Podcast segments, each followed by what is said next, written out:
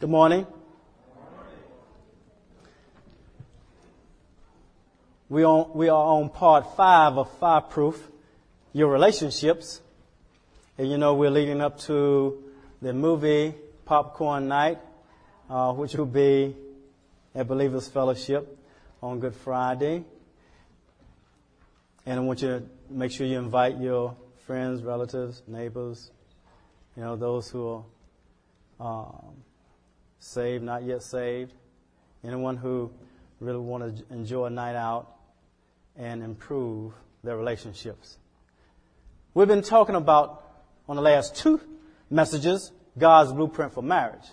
Because we think that's the most important relationship that you can fireproof on this earth. We're speaking of humanly. We're not speaking of our relationship with Jesus Christ. We're speaking of humanly. It's the most important relationship. God has ordained it to be so. What summarizes God's blueprint for marriage? Well, a wife's responsibility is summarized as voluntary submission to her own husband. And this is in the present imperative, which means it's a continuous repeated action. It's not a one-time thing. And a wife's model for this submission is the church to his head, Jesus Christ. The husband's special duty is summarized as loving his own wife. It's also in the present imperative, which means it's continuous and repeated action. It's not a one-time thing. And the husband's model of love is Christ to the church. Let's look at Ephesians 5:25. It says, "Husbands, love your wives just as Christ also loved the church and gave himself up for her." That's the where we left off at and where we want to really pick up at this particular message. Let's turn to 1 Peter 2 12. Husbands, love your wife, just as Christ also loved the church and gave himself up for her. Let's look at unpacking that and find out what do you mean by what you said. I know you love the church, Lord, but give me some more specifics in this thing because uh, you're God and I'm, I'm just I'm, I'm, in this flesh here, and uh, maybe I you know I don't think I should be able to do all that you did, God, because you are all God. But He says I was all man also. So you can do it because you have my spirit within you. So what are some unpacking of that means? In verse 12 it says, keep your behavior excellent among the Gentiles, and we will say among the not yet saved now, so that in a thing in which they slander you as evildoers, they may, because of your good deeds, as they observe them, glorify God in the day of your day of visitation. Now that's the basics of what we're reading here. That's, that's the basis of what God is asking us to do uh, as husbands and also as wives. We need to let our behavior be such as others can see what we are doing and they can glorify God. They can do that. And even if they slander us, even if they don't think we're doing uh, what they think we should be doing because they're operating in a different system. They're in the world system and we're in uh, the kingdom of God. So it's a different system. But on a day of visitation, they're going to see. Oh my goodness, I see. I remember my next door neighbor. I remember my coworker at work. I remember, you know, they were talking to me. I remember seeing them. I thought it was odd. I thought it was ignorant to, to be doing that, but I see now. Oh, the day of visitation. Let's go a little bit further. What does that mean? Let your behavior be excellent among the not yet saved or the Gentiles, as it says here. Verse 13. Submit yourselves for the Lord's sake. That is very important. For the Lord's sake. He's not talking to women here. He's not talking to men here. He's talking to everybody here. Submit yourselves for the Lord's sake to every human institution, whether it's the king as the one in authority or the governors as sent by him. And we can say it doesn't matter whether it's our supervisors at work, it doesn't matter whether it's our employers, it doesn't matter whether it's um, parents. It doesn't matter whether uh, it's the leaders at church. It doesn't matter whether it's the policeman. It doesn't matter about who they are, the president. It doesn't matter about who they are. For the Lord's sake, I'm going to submit myself to the ordinances of, uh, of, of God because they are sent by God. As long as they're not asking me to sin. That's what he's talking about. Verse 15, for such is the will of God that by doing right you may silence the ignorance of foolish men. So God wants us to be pleasing in His sight. And by being pleased, He says that I want you to do what I asked you to do for my sake. Do what's right. That's going to silence the ignorant and foolish men. He said, act as free men and do not use your freedom as a cover for evil, but use, but use it as a bond slave of the Lord. See, we're all bond servants of the Lord. So he's asking us, I don't care if you're free. I want you to act as you're a bond servant of me because I bought you with a price, the precious blood of Jesus Christ. Honor all people. I don't care who they are. Honor all people. We're supposed to be honoring people. Love the brotherhood, fear God, honor the king. Well, what do you mean by that? Well, I understand that, but God, come on, talk to him a little bit more. I, I want to see how this, how the church is to Christ. I want to see how Christ is to the church. What do you mean?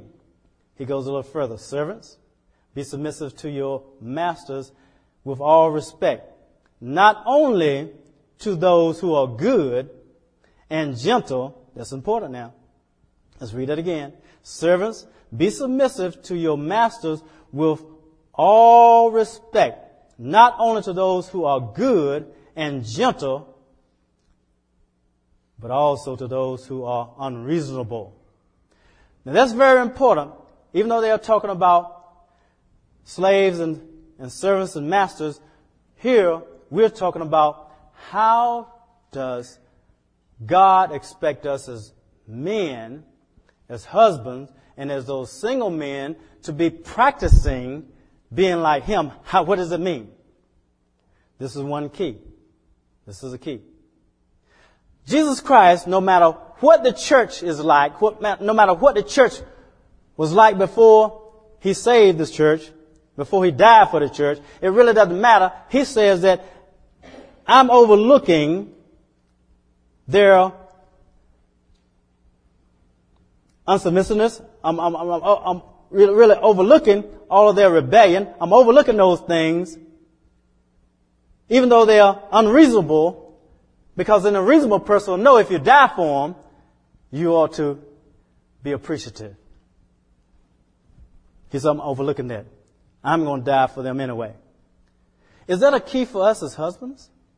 Is that a key for us for, for men, single men practicing? Because one day we're going to probably get married. We might want to get married. Is that something we should be practicing? Loving our wives. Loving those who are over us. Regardless of whether it's our parents, regardless of whether it's our employers. Loving them, even those who are unreasonable. We'll still treat them with great respect. Is that something that God wants us to do? Can we practice that? Verse 19.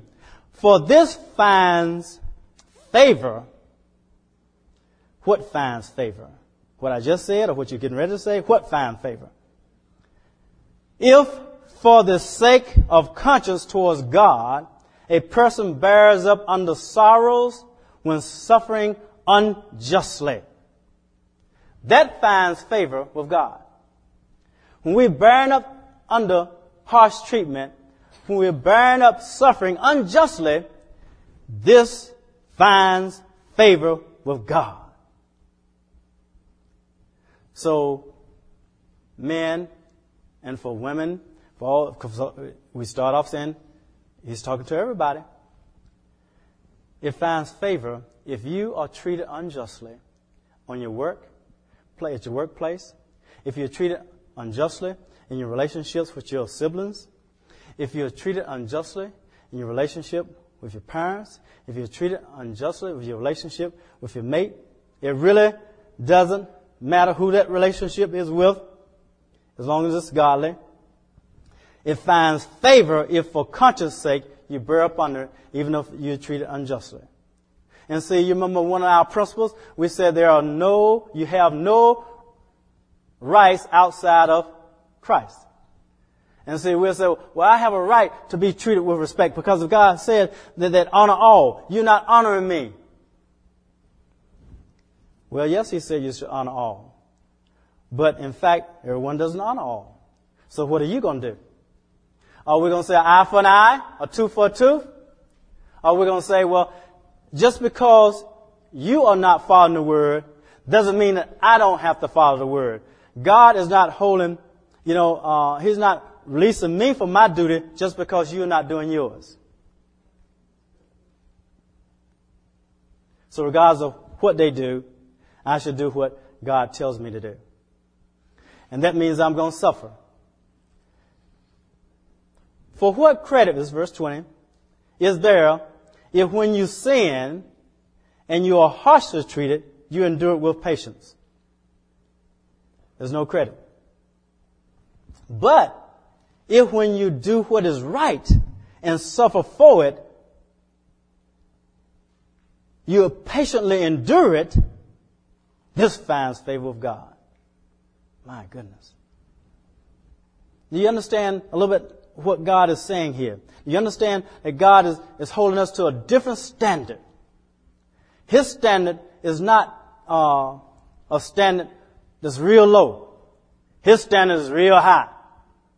Real high. And he says that you can achieve to that standard because we have the Holy Spirit within us. We can't achieve to that status, you know, that standard if we're doing it on our own, you know, flesh, our own will, our own way. We can't do it.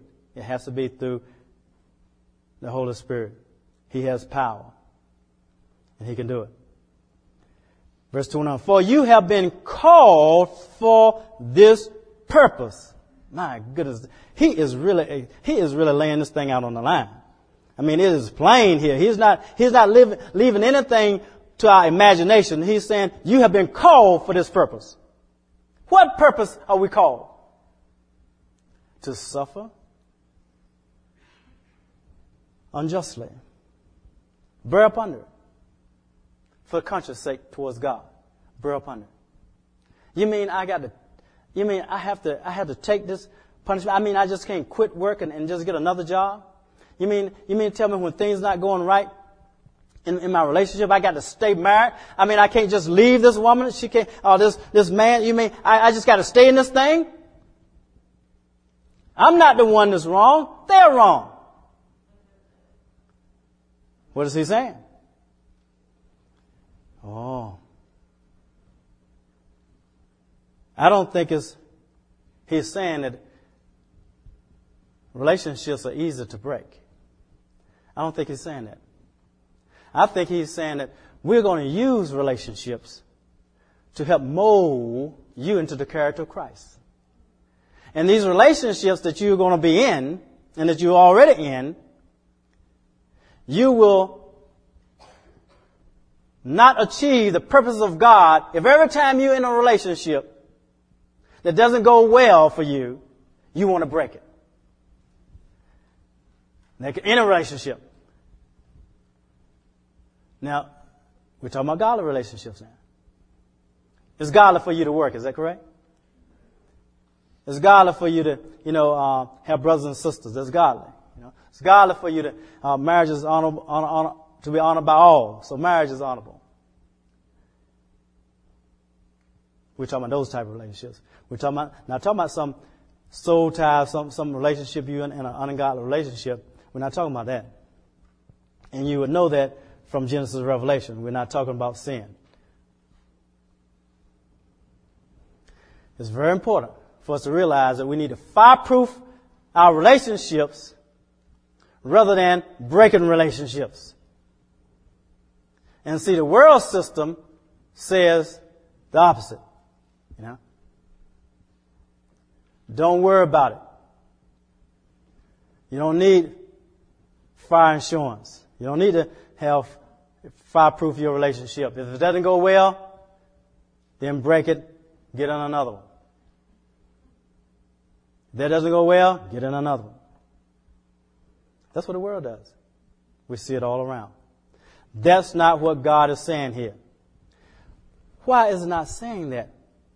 Since Christ also suffered for you, this is still verse 21, leaving you an example for you to follow in his steps. So in other words, whatever we read, we're seeing with our ears as we're reading it. We can visualize it, word pictures, and we can say, oh, oh, he didn't just break relationships. He endured relationships. He endured when they were against him.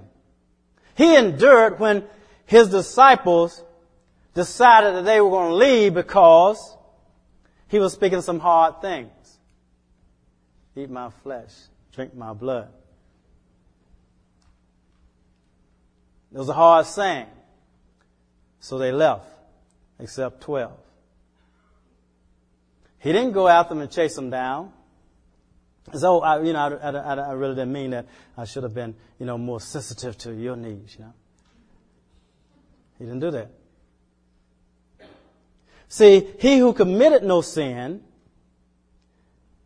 nor was any deceit found in his mouth, and while being reviled, he did not revile in return. While suffering, he uttered no threats, but keep, he kept entrusting himself to him who judges righteously. That's what we need to do. We need to trust, entrust ourselves to him who judges righteously. If you got, if, if you can hear from God enough to get in a relationship, you ought to be able to read the Bible and understand it enough to stay in it. Do you hear what I'm saying? We're talking about the blueprint, God's blueprint for marriage. Not the world's blueprint, God's blueprint for marriage. See, people tell me all, all the time, you know, well, uh, you know, I was led. You know, you know, it was a God, it was a God thing, you know. Or was it? Okay. I want to see 30, 40 years later, is it still a God thing? Don't tell me, well, you know, um, I heard from God and God told me to leave. You know? No. My word doesn't tell me that. My word doesn't tell me that. So you remember I say, make sure, make sure that you, before you get into, a serious relationship, make sure you pass it by those who have a spiritual oversight over your soul, whether your parents, your, you know, those who are in the church, your elders and things like that, passing by your friends, you know. Uh, you know, do everything you can do. Find out about their family, about their parents, about, you know, how many broken relationships they have in their family. You know, if you find out that their family, everybody in that family has been divorced, you know, then you, you might need to, you know, uh, break some strongholds, you know, do some things there, you know, break some bloodline curses or something. You need to do something before you just jump into this relationship because this person already has a history of broken relationships. And he's seen it. They've seen it.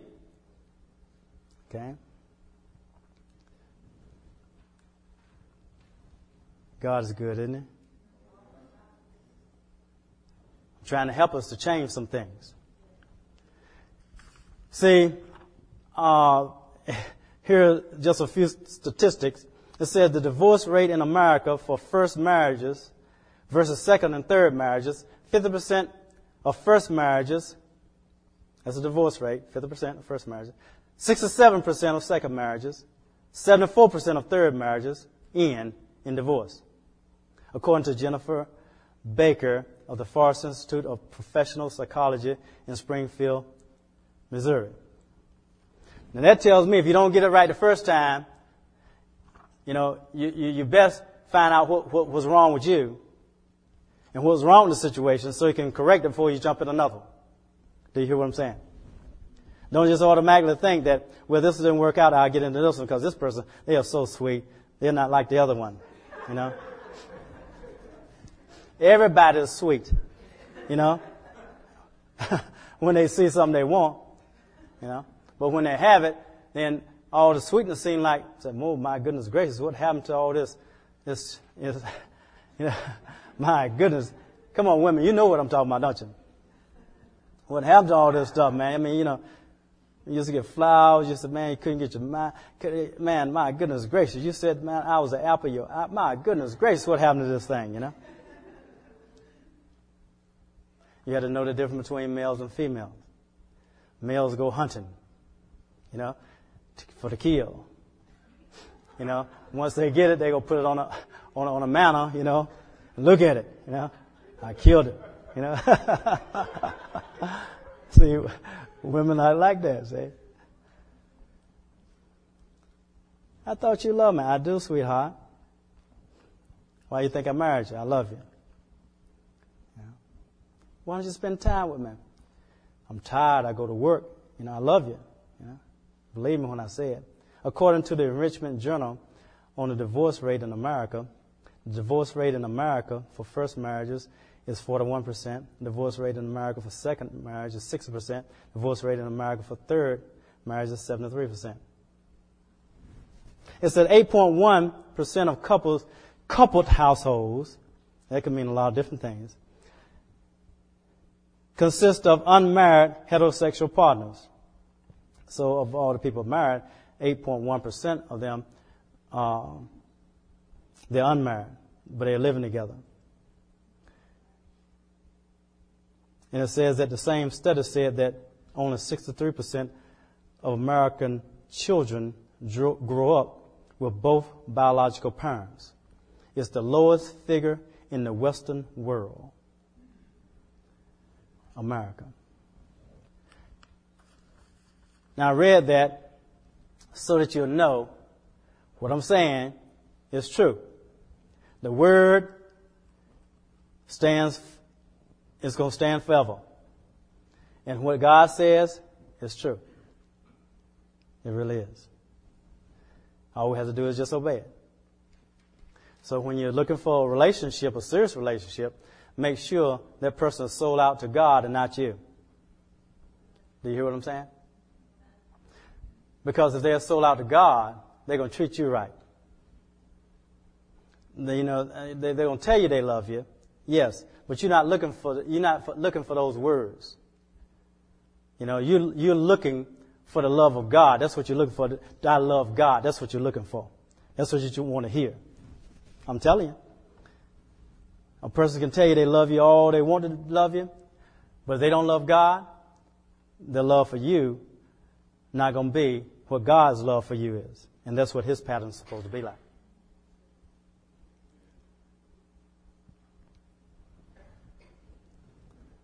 Let's go a little further. Verse 24, and He Himself bore our sins in His own body on the cross so that we may die to sin and live to righteousness, for by his wounds you were healed. For you were continually uh, straying like sheep, but now you have returned to the shepherd and guardian of your soul. Verse 7 of chapter 3 says, You husbands,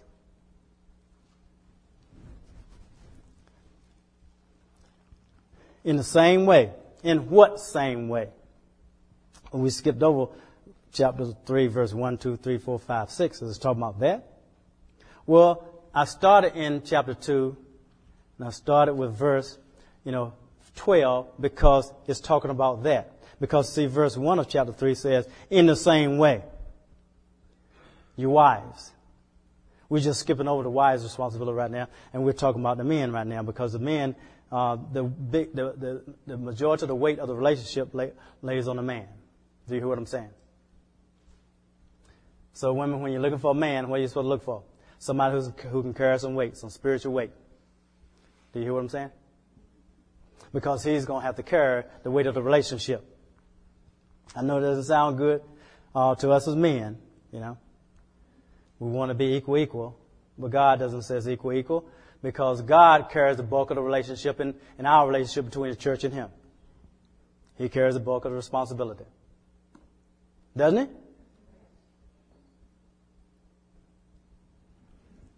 He carries us when we can't carry ourselves. He carries us when we don't want to be carried. He carries us when we are messing up. He carries us because He loves us. He carries us. He cares for us, but He carries us. And He's telling men to do the same thing for the, your wife. You know, yeah, but she's so emotional, you know. She tells me one thing and then, you know, a week later, I do the same thing and then she's mad at me, you know. I do, I, all I did is what she told me two weeks ago. That's what she wanted. I, I, I, do that and then she's mad at me. What's wrong, God, with this woman? There's nothing wrong with the woman. Nothing. You know? God made woman, women just the way He wanted to make them. He really did. And we're supposed to uh, represent Him and bring this woman up like He's told us to. In the nurture, in admonition, cherishing her, nourishing her. We're supposed to do that. See, because we're supposed to represent Christ. Let's go a little further. Let me tell you what I'm saying. You husbands, in the same way, live with your wives in an understanding way. Do you hear what I'm saying? In an understanding, that means you got to have some practical knowledge. Do you hear what I'm saying? You got to have some practical knowledge of the woman you're with. You got to have some practical knowledge of your mother. Know? Because you got to live with your mother when you're growing up, talking to the teens. As with someone weaker. You got to use discretion. And understanding means knowledge, discretion, prudence. It means all those things. You got to live with them in an understanding way. You got to understand what makes women tick, you know, and the Bible tells us. It really does. If you don't have understanding, you're going to mess up more than you get it right, man. Believe me. Do you believe me? You believe, better believe me. You know, I've been, I've been married 39 years come July. And so that means that I know how to mess up. I do. But I know how to get it right too. You know? Do you understand what I'm saying? In other words, experience is a great teacher. Somebody been married one or two years and say, hey, let me teach you on marriage. My goodness gracious, you know?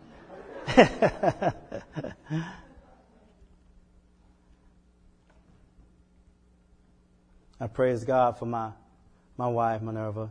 Um, she is a, a godly woman and and I'm to tell you that um, not too many, now I don't know, I don't know anybody besides my mother could have put up with me. Besides, besides my wife. I'm serious, you know? I'm serious. She, she's really, she's really, um, God knew what he was doing when he gave me her because he knew what I needed. And, and God, God knows who you need, doesn't he? He knows who you need and and it's gonna it, your wife is gonna teach you things, men, that you need to know about women. She'll teach you if you will listen and if you receive it. They'll teach you. You know, and it's not easy receiving from your wife uh, because you know it's just one of those things. You know, um, we think that she's just on our case, but it's not that way. She really loves you. And so she's going to teach you some things. You know what I mean, don't you, Steve? Yeah, he knows what I mean, you know. He's been in, he's been in a little while too, you know. And I, I know, you know, uh, people who've been married. How many have been married in here 40 years? Raise your hand. Okay. Nobody's been married 40 years yet. Am I old or just, I mean, y'all, y'all not getting it right? Which is it? oh, I know Lee and Jan, they were here uh, for the, for the, um, praise time, and I know they, they've been married, I think, 40 years, or something like that. My mentor, he's been married, I think, uh, 40, maybe 46 years, or something like that. Because he married Nan when she was 16.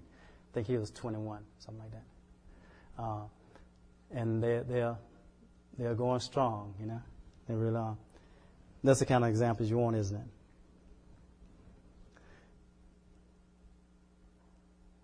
Let's go back to the weaker side. I was trying to, I was trying to get over that, but I'll, I think we're going to have to talk about it. As with the weaker, as with, with someone weaker. Wives are, women are weaker than men And wives are weaker than the husbands. Now, I know some women can arm wrestle and beat the man. I know that. and before and before kids get old old enough, before the men get old enough, the boys, uh, girls can outrun them, can out wrestle them, you know, can outfight them, you know.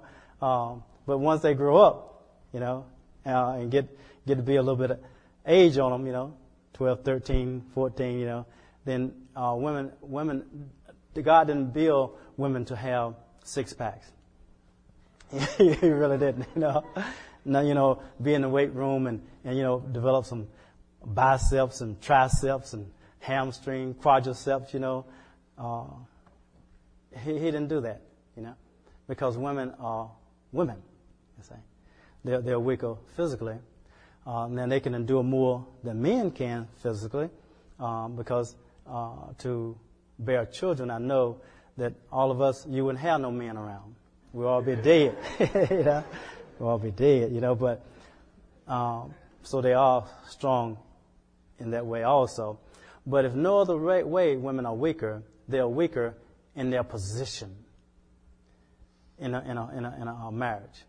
Women have the weaker position. Do you know that? Because women are supposed to be submissive to their husbands. That's a weaker position. Anytime, and if you, you think I'm lying, and, and, just go take the next relationship, uh, your employer, employee. Who's in a weaker position? The employer or the employee? It's got to be an employee because the employ, employer tells the person what to do. Whether they want to do it or not, they want to keep their job, they're going to do it. You know, it's a weaker position. Okay. But we're supposed to do that with women. Understand that they are in a weaker position, and it says that since she is a woman, and show her honor as a fellow heir of the grace of life. This means that that just because you have a, a stronger position, men, you might be stronger physically, men, you treat that woman as a joint heir of the grace of God because both of you had to come the same way. Everybody has to come the same way through Jesus Christ. They are not inferior in any way, form, or fashion as far as salvation of their souls. We're all one. We're all the same before Jesus Christ. There's neither male or female, Jew or Gentile. We're all the same. Free or bond. Do you understand that? So that your prayers will not be hindered. I believe we as men hinder a lot of our play, pray, prayers because we don't honor our wives. We don't respect her. We don't esteem her. We don't reverence her. You know. You know, the, the anybody who's the president of the United States, they call his wife who? The first lady. And that's how we should all be treating our wives, men, as the first lady. Not a second. And our job as the first lady our wives should be the first lady. Do you hear what I'm saying? Let's go a little bit further. We want to take a little time and look at this great mystery in the scripture. And this mystery, if you open your uh, scripture to Ephesians 5, 30, I think we want to go to 31 or 32. 31, 32 also. For this reason, a man shall leave his father, his mother shall be joined, or King James said, cleave to his wife, and the two become one flesh. This mystery is great. Oh, what do you mean? This mystery is great. Because God has called, called it a mystery. What is a mystery? See, if he says that for this reason a man shall leave, his father and mother shall cleave or be joined to his wife, and the two will become one flesh. This is a great mystery. It's a great mystery how two people opposite one another. I mean, you, you look at some marriage, you say, man, oh my goodness gracious. Well, y'all just opposite, you know. One is, one is outgoing, the other one is introverted. Uh, you know, one is very neat, the other one is very, you know, untidy. You know, it's so, so many, one is on time, the other one is late all the time. It's just so, so, so, you don't know what I'm talking about, men and women? You know, we're, we're kind of opposite one another. You say, well, how in the world can we become one flesh? He said, this is a mystery. It's a mystery. But I'm speaking with reference to Christ and the church. He says in verse 32. So, see, he's saying it's, it's really a mystery of how the church and Christ can be one flesh. How can we be one flesh with Christ? How can we, how can it work? We're so opposite from one another. And he's telling us we, could, we should be conformed to the image of his dear son. How can we be conformed? We're, we're so opposite. We, I mean, we, we have, we're in this flesh. He was all God. He was all man. We got the Holy Spirit in us, but how can we do this thing? It's a mystery. When you look at and talking about a mystery, a mystery denotes so uh, the dictionary would say, whether it be a spiritual dictionary, concordance, uh, that you look up the Strong's number, which is 3466, and find out what that, what, what do you mean, spiritual, about a mystery. It denotes a spiritual truth concealed under an external representation. So, the one flesh between the church and Christ is a mystery because it's concealed under the external representation which God says is a marriage. It's a marriage. We are supposed to be an external representation to reveal to the world the truth that you can become one with God. One spirit with Him. You can be the same as far as when they see you, they see Christ. You can be the same. That's a mystery. And we're supposed to be revealing that mystery to the not yet saved. So our statistics should not be reading what I read. The church's statistics shouldn't be that. The church's statistics should be that 98.9% of the people in the church, their marriage lasts for a lifetime. It's only when, you know, they were unsaved that they have a divorce. But once they got in the church, oh my goodness gracious, their marriage just soars. There should never be a, a, a marriage that ends in a divorce in the church. If you have two people, hear me now, that are following the Word of God. That's why uh, uh, you, you must tell these young people, this, these singles, don't marry somebody whose life does not say, this is my life right here. My life is here with Christ in God. What God says, I believe it. From Genesis to Revelation, this is it. Inerrant word of God. And this by grace, I'm going to follow. That's the person you're looking for. And you marry that person. Now, I don't care what comes, fire. I don't care what comes. Your marriage will become fireproof because it's based on the word of God. Nothing burns this up. Nothing burns it up. It burns up everything else.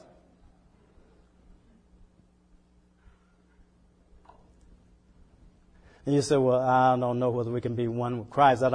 Has he said that? Absolutely. 1 Corinthians 6, 15 to 20 says, do not, do you not know that your bodies are the are members of Christ? Shall I then take away the members of Christ and make them members of, of, a prostitute? May it never be. Or do you not know that the one who joins himself to a prostitute is one body with her? For he says the two shall become one flesh. So anybody you have a relationship with outside of marriage, there's a, there's a, uh, uh, sexual relationship is, in, uh, is, is invalid by the word of God is sin. It said, but the one who joins himself to the Lord is one spirit with him. That's what verse 17 says. So if you give your life to Jesus Christ, you are one spirit with him. Do you want to hear him saying? One spirit. So that's a mystery though. How can, how can somebody in the flesh, somebody who, who just terrible, terrible, terrible, you know, until they get saved, and once you get saved, you're still terrible, until the grace of God kicks in and you work out that sanctification process through the power of the Holy Spirit. Yes, we are sanctified positionally, but practically we have to be worked out.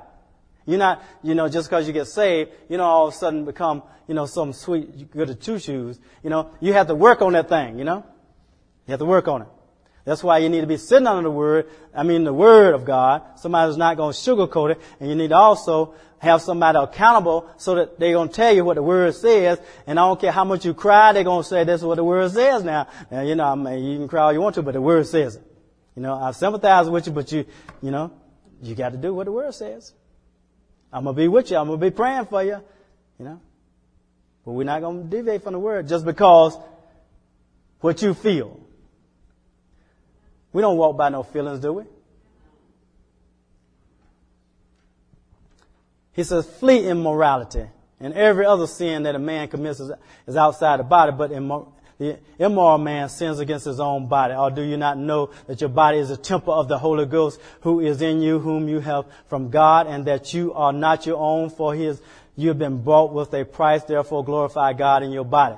1 John 4:13 says, "By this we know that and we abide in Him and He in us because He has given us a spirit. We're one. We're, we're, we're, he's in us. We're, we're in Him. We're just one.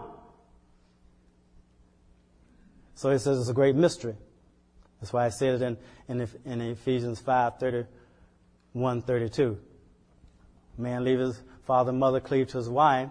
They become one flesh. It's a great mystery. He's speaking of the in reference to Christ and the church. It's a challenge to do that. And we have a lot of different tools to do that with. That's why we say, hey, start, you know, trying to do some of the things that's in this book here. You know, go through some of these things because they'll, uh, they'll challenge you to uh, do what we should be doing anyway. Tree now makes like they are number one next to Jesus Christ. Jesus Christ is number one, but on this earth, as far as human relationship, they are number one. And it helps you to do some things that you don't want to do. You know, it helps men to, to you know, do things that they sometimes they don't want to do. Women is not, not as hard for them to do that. If we do what we're supposed to do, women tend to respond and, and react to how they're treated. And it's much easier for a wife to be submissive and understanding if we as men, we are acting like Christ to the church. They're, they're in a weaker position. They have to submit to us. And so they know that the word says even to those who are, who are unreasonable, uh, but it's not easy to submit to somebody unreasonable, is it? Is it easy for you to submit to somebody unreasonable on a job? No, it's not and becomes doubly uneasy uh, for you to submit to somebody that's unreasonable in your household uh, because you're not getting paid for it. You know? Right now, you're not. You know? You get paid for it when you stand on that day in judgment, but right now we don't see any monetary value, so we kind of go off on them sometimes. You know? But we can't do that. We can't vent on them. We got to just do what the word says. Therefore, when God gives husbands their responsibility. Let's look in verse 25 uh, again of uh, Ephesians chapter 5. Husbands, love your wives just as Christ loved the church and gave himself for it. Verse 26, so that he may sanctify it, he may sanctify her, having cleansed her by the washing of the water with the word of God. So here's the cue. Here, here's, we're supposed to say, okay, God, you're sanctifying us through the power of your Holy Spirit. You've cleansed us. Now, how can we do that with our wives now? How can we do that? Where the Word of God is a, is a great cleansing agent. Oh, it's great. Oh, it's great. You know? Are we, are we really giving our wives the Word of God? Number one, by example. And number two, just in, uh, in actuality, are we giving them the Word of God?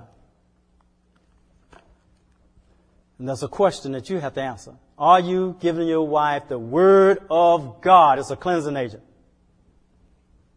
Your wife said, you know, honey, I don't feel like this. I think this is wrong. You know what they did at work? They did this right here and they did this. So, you know, what I did, I told them, I'm not going to do that. I told them to the, you know, I told them I gave them a piece of my mind. No, what do you think about that, sweetheart? and you're supposed to give them the Word of God. The Word of God. Do you think they want to hear the Word of God? Not in situations where they're emotional. You know, they don't want to hear it. But you need to be able to give it to them in such a nice way, because that's what God does to us, doesn't He? In such a nice way, you know. Well, you know, I understand how you feel, you know. And, you know, I probably feel the same way too. But, you know, we, we're not, we're not of the world, you know. We're in the world, we're just not of the world. So like God says that for His sake, you know, bear up under, you know, that'll get you in trouble now. It will get you in trouble, you know. But you got to give them the word of God because see, later on, after she goes off on you, what what happen is that what happen is that later on she'll come back, sweetheart. You know what? Forgive me, I was wrong. And, you know, I'm so glad I'm married to a, a great man of God like you because you give me the word of God even when I don't want to hear it. I'm so glad. You know, thank you, sweetheart. See, see, you got you, you know you got to wait for the for for the for it to come back to you later on. It's not going to come back right there, there, okay? Uh, but you have to do that. Then it says, verse 27, He, that he may present himself, he may present to himself the church in all her glory, having no spot or wrinkle or any such thing, but that she would be holy and blameless. You say, how in the world can I do that, God? You know? Oh, yes, you can. Because, you know, that word of God, it, you know, even though this, this outward body, you know, perishes, the inward man it, is renewed day by day with that word of God, you know? Because the outward, out, outward thing, our body, it, will get wrinkled all up, you know, if it lives long enough, you know? It, will get decayed, it'll, it'll, look pretty bad, you know? But, but it's inward man, oh, this inward man, oh, this inward man is, is being renewed day by day, you know? And so I quote over me and my household, you know, that, that our youth is renewed like the eagles. So, you know, so that, you know, this outward man won't, won't, won't uh, decay so quick, you know. So that, that's the scripture. Do y'all quote that for yourselves? You need to be quoting that scripture, you know.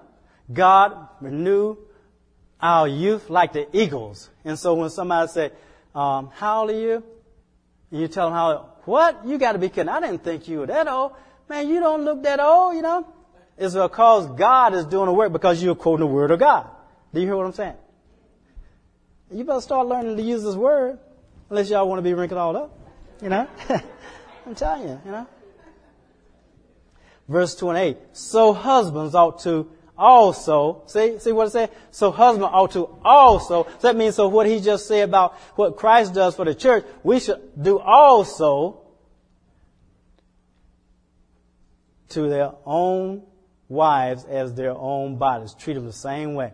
Because see, uh, uh, he who loves his own wife loves himself because see we're one with our our wives so we we take care of ourselves you know. You do take a shower sometime and so you know you can wash your wives then you know with the water of the word because you get clean sometime with, with water. So you say hey man you know i can do that thing. For no one ever hated his own flesh but nourish it see feeds it I and feeds it feeds it the word of god and cherish it. Oh cherish cherish cherish, cherish. come on treat it with tenderness affection and I know that's, that's a, a, a lost art, you know, uh, to men. Because when, when God took woman out of man, he probably seemed like he took the tenderness and affection and all that out, you know, but, but, but see, when, when, uh, I'm serious because I've heard it so many times, you know, that, that, uh, that we as men, we're, we're not affectionate, we're not tender, you know, we're not gentle, you know, and all that stuff. Because so, we weren't, we, that's not the way we tend to be brought up. We're kind of hard, you know and, and we see something, you know, uh, about to die, you know, and we say, let's, and the wife said, let's nurse it back to health. No, let's kill it, you know, you know, uh, because that's, that's how we are. And, and so, um, what we need to do, though, is realize that we have the Holy Spirit in us. Right? And there's a Holy Spirit, male or female. The Holy Spirit is a spirit, right? So therefore, we have the Spirit of God in us. We have the Holy Spirit in us, the Spirit of God. So therefore, we can be tender. We can be affectionate because He's tender. He's affectionate. Because, so now we, we, we, we die to the self and let Him flow through us and now we can be gentle.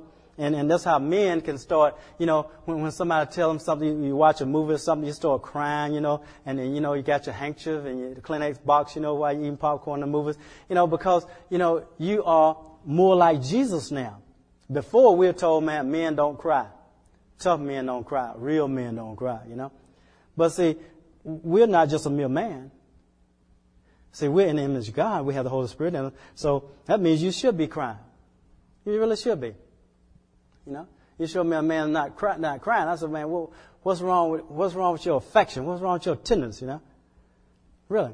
You wait till y'all see this movie, you know, right here. You know, I shed a tear on it in the movie, you know? I really did. Um, I didn't boo-hoo, but I did share a tear, you know? You know, I did share, share a tear, you know? Yeah. So then he says that that's how we need to do. We need to cherish uh, our mates the same way and nourish and feed it just as Christ does the church. And so that's where we're going to stop today. Uh, and, and we can end with Romans 11, 33 through 36.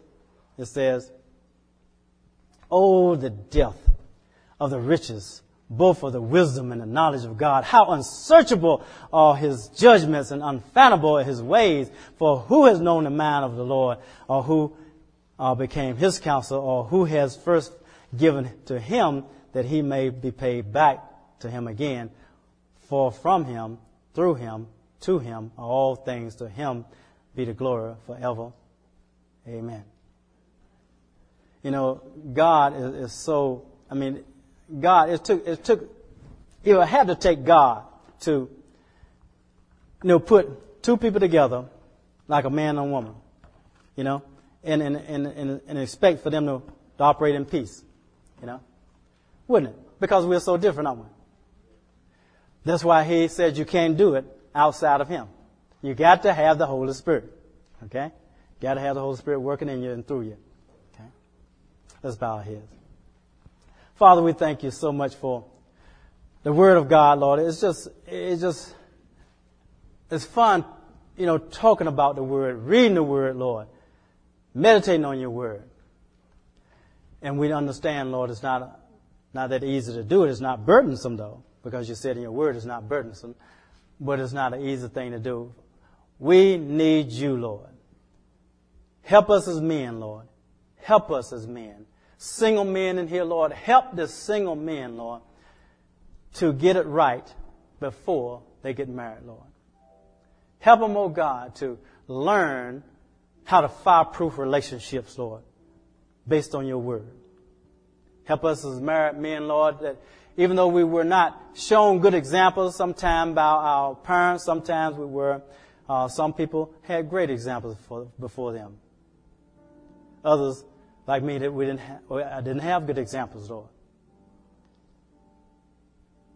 Help us, oh God, to draw from your experiences, your word, your Holy Spirit, to create an environment for women, not just our mates, but women in our lives, Lord,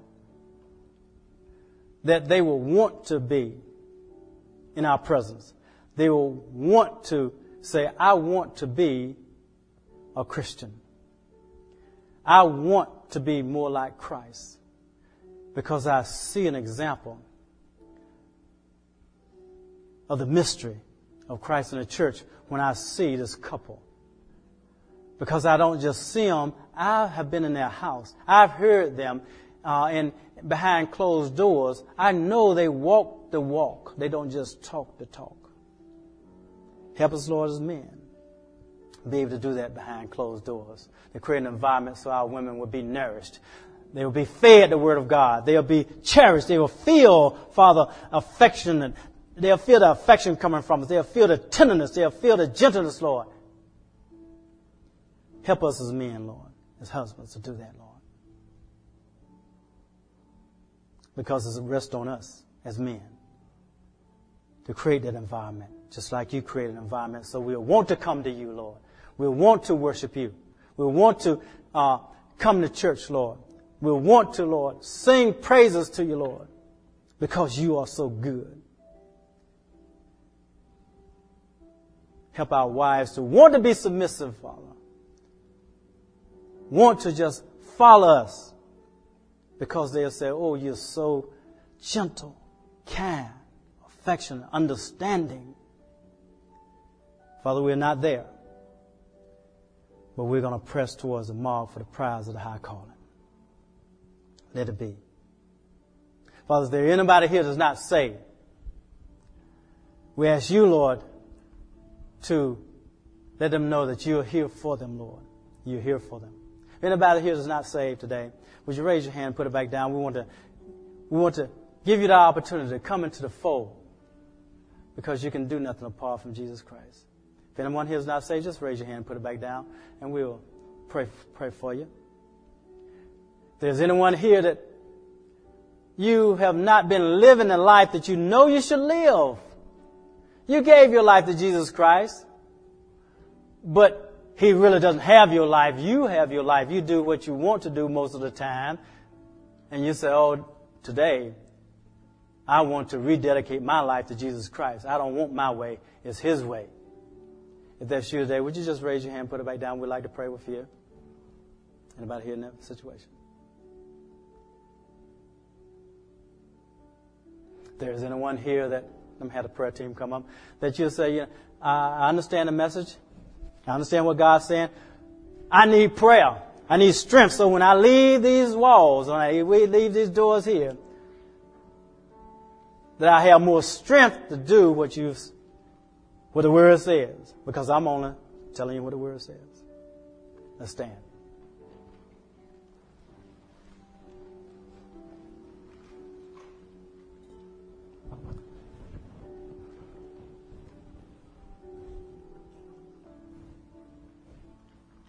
The prayer team is here for you to pray with you about anything, whether it be healing for your body, whether you're standing in for somebody else, whether it be finances, whatever.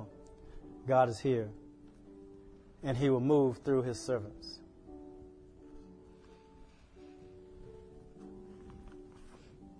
Feel free to uh, come up anytime and uh, get also get prayer for sickness, get prayer for a loved one uh, whatever is going on in your life or family or friends, it's a good time to come up.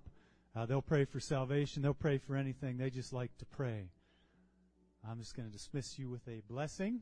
Lord bless you and keep you, and Lord make His face shine upon you and be gracious unto you. Lord lift up His countenance on you and give you peace. So go in the peace of Jesus Christ. Everyone said, Amen.